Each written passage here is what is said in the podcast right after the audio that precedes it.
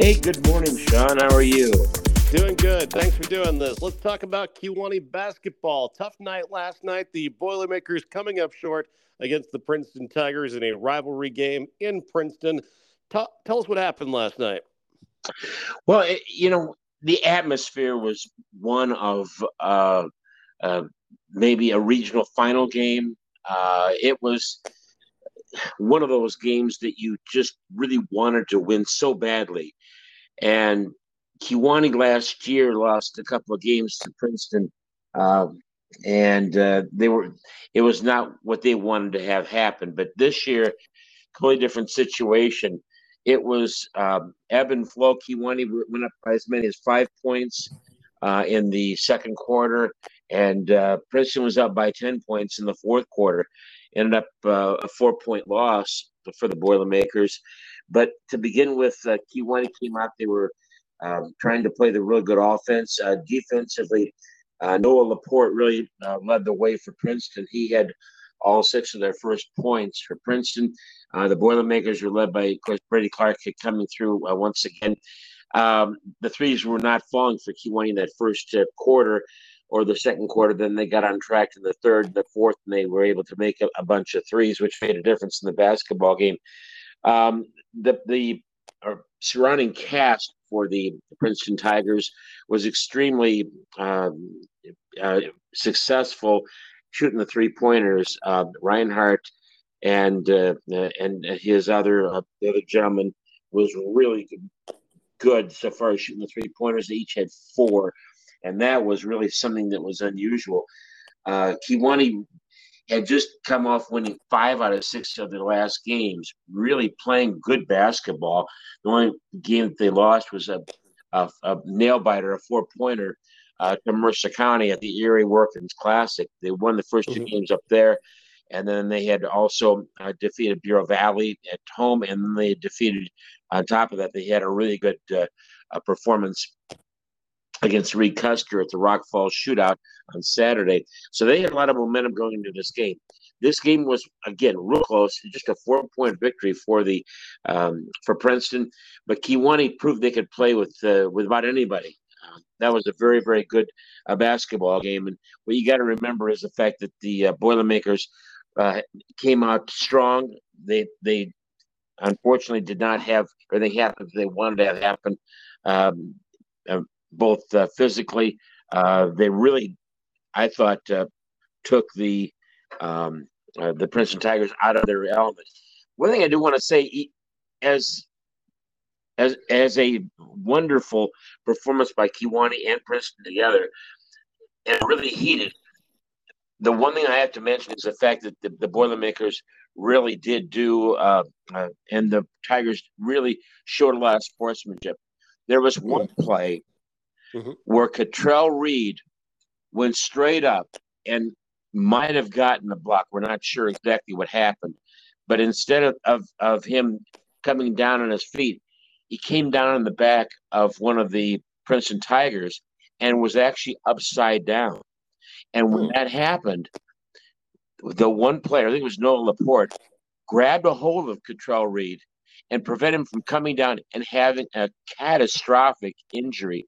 He was going to hit his head on the floor, and it was from a four or five feet approximately up in the air, which showed me a lot of of, of good sportsmanship by the um, not only by Princeton, but then and and during the game, uh, numerous players for both teams were helping the other players up off the floor yeah, it was a very physical, tough game, but the sportsmanship is what really impressed me. The fact that that Kewanee and Princeton both were really after it to be good sportsmen and do the right thing. And I was really impressed with that for both the uh, both Kewanee as well as Princeton. And uh, if you have one thing that I took away from this game, yeah, Kewanee lost by four, but I, that is the main thing I took away from this game. Uh, on a snowy night, mm. uh, that that it hadn't started snowing yet in Princeton, but it was uh, a, a, real good uh, uh, uh, performance by both teams. Um, I thought that Coach Clark and Coach Henniger and company really did a nice job, and and uh, we have to give them a lot of uh, credits. Kewanee falls to 11 and six on the season, and uh, two and one in the conference. They've got another chance against the Princeton Tigers at home coming up uh, in a very short period of time. We'll see how that goes.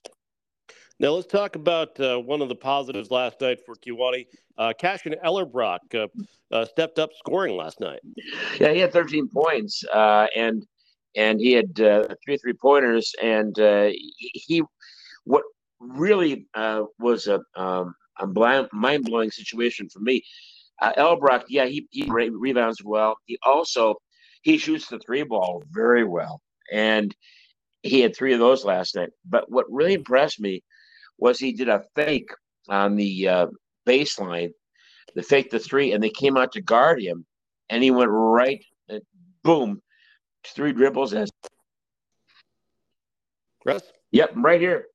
There you are. Go ahead. Go ahead. We were talking about Cash and Ellerbroock. Yeah. Okay. Um, yeah, Kashen Ellerbroock had 13 points. He had three three pointers, and what was the most impressive about Kashen Ellerbroock was he faked a three from the uh, left side of the basket, went down the baseline, and uh, with three dribbles, as Jeremy mentioned, and then he, he scored. That was just one of the two pointers. He had two two pointers in the game. He really played well, and and I think that was something that maybe Kewanee found that is going to help them, and he might have earned his his opportunity to, to play a little bit more in that game. Thirteen points for him. I thought he he was uh, he uh, really played well. Uh, Blaze Lewis was three for four from the free throw line. Uh, I thought Kewanee shot the free throw as well, seven for nine. Uh, and uh, uh, Brady Clark with his steady play again. I think he had 22, if I'm not mistaken. Hmm. Yeah, he continues to be a leader out there and continues to play at a high level. Yeah, I think that uh, one thing you you become spoiled, uh, Sean, is the play of Brady Clark. He has this spin move that he does, which is really nice to see and yeah, we'll miss seeing those type of plays uh, when when he graduates. But he will go to the right or the left, and they try to stop him, and they can't do it. Um, one thing I've noticed from last year to this year is the way that uh, uh, that Brady Clark is able to go ahead and stay away from the offensive fouls. He has a sixth sense that he can tell when somebody's going to come over and slide over. Instead, he moves away from that and goes to the side and he still scores. Uh, he had another circus shot last night from the right side in the third quarter. It was an up and under and and uh, uh, was able to score. It was it was amazing play. And is consistent. They're very consistent for the most part for the game. Uh, the defense, they switched it up a little bit. I was impressed with that last night. Coach Clark and Coach Ken Henniger decided to go and switch their defenses up. And in doing so, that they went uh, you know, three quarter court press. They went to the half court. Uh, they they uh, uh, uh they did a matchup zone once. I saw they did a man to man, a zone also. Things they had to do to be successful in this game, and I can see them uh, defeating Princeton when Princeton comes to Kewanee here later this month. It'll certainly be a uh, it'll be an impassioned game, even as both teams were very respectful. I'm sure because it's such a rivalry. It's a long term rivalry, and both these teams care about beating each other. Yeah, they it is a very very intense rivalry between the two school districts. Period. With the fact that they have a good rivalry in football. Yeah, they beat Kewanee this this year in football. Yes, um, mm-hmm. and uh, they have beat Kewanee the last couple years, but they also were defeated by Kewanee. Kewanee beat them pretty bad at home a couple of years ago, uh, and they did tie for the conference uh, championship at that time. But uh, Kewanee has uh, played them uh, tougher than most uh, schools have over the course of that, that period of time. Not only football, but basketball, uh, baseball, um, of course, track, girls basketball, but the wrestling is also something else that is uh, become a very good rivalry, uh, and that is something that is interesting to see. And by the way, um, Friday night it'll be uh, Princeton. And by the way, we'll be coming to uh, for a uh, a triangular with uh, Kewanee and, and uh, I believe Knoxville. I think so. Yeah, that'll be interesting to see what happens there too. Mm. Well, uh, got back in action on Friday night, taking on Hall, and we'll have that game right here on WKEI, Russ. Yeah, um, actually, um, that is one game that we're not going to be able to do. Unfortunately, oh, I apologize. I, I wish we could, uh, but the game will be Friday night uh, at Hall Township in Spring Valley. Um, and Spring Valley has has got a good team. Every year they seem to have a real good team, John, and uh, it's a good rivalry in the Eastern Division of the Three Rivers Athletic Conference. And uh, boy, that was that was game last night.